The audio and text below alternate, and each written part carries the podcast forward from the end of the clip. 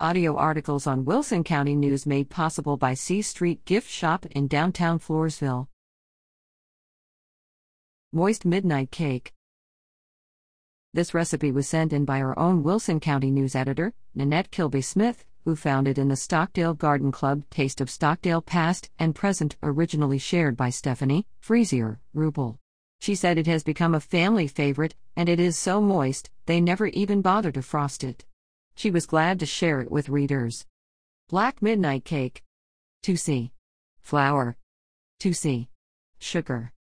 2 teaspoons baking soda. 1 teaspoon baking powder. 3 quarters c. Cocoa. 1 teaspoon salt. 1 c. Milk. 2 eggs. 1 teaspoon vanilla. Half c. Oil. 1 c. Black coffee. Sift together dry ingredients. Add other ingredients in order listed. Batter is very thin. Bake in two greased and floured round pans at 350 degrees for 35 minutes. Creamy frosting. 1c. Granulated sugar. 3 teaspoons heaping flour. 1 quarter of a pound butter. 1 half c.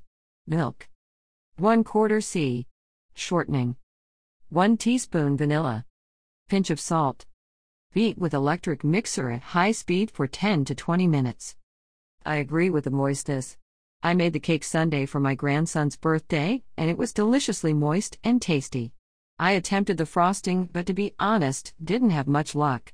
Not being one to give up, I used the ingredients as called for in the creamy frosting but instituted some modifications. After beating it for at least 20 minutes, I thought it needed more volume. I added some powdered sugar and that gave it a nice consistency, but then it tasted, well, like powdered sugar. It needed something, so I added some flour to add volume and mellow the sweetness. It was actually just right. I topped it with fresh raspberries along with the birthday candles. I can't wait to try it again.